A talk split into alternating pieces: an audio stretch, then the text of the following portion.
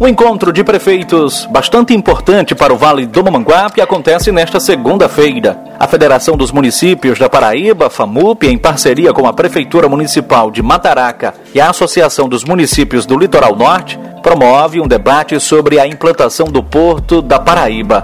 O evento vai acontecer no Centro Cultural Prefeito João Madruga, às 9 horas serão discutidos o complexo industrial e estratégias de desenvolvimento para a região e para o Estado.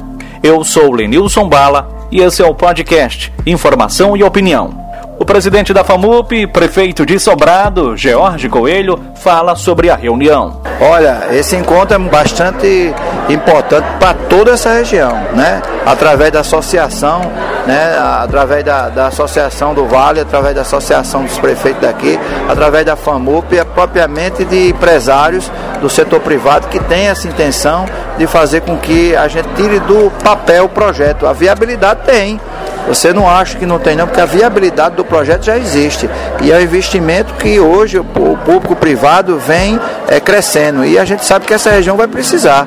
Né? Precisar não só essa região, como toda a Paraíba. Mas aqui é o lugar onde, onde, onde tem a viabilidade. Essa região iria crescer tanto economicamente em exportação, como no porto, como também turismo. Essa região é muito forte. Portanto, esse evento em, em Mataraca vai ser muito importante.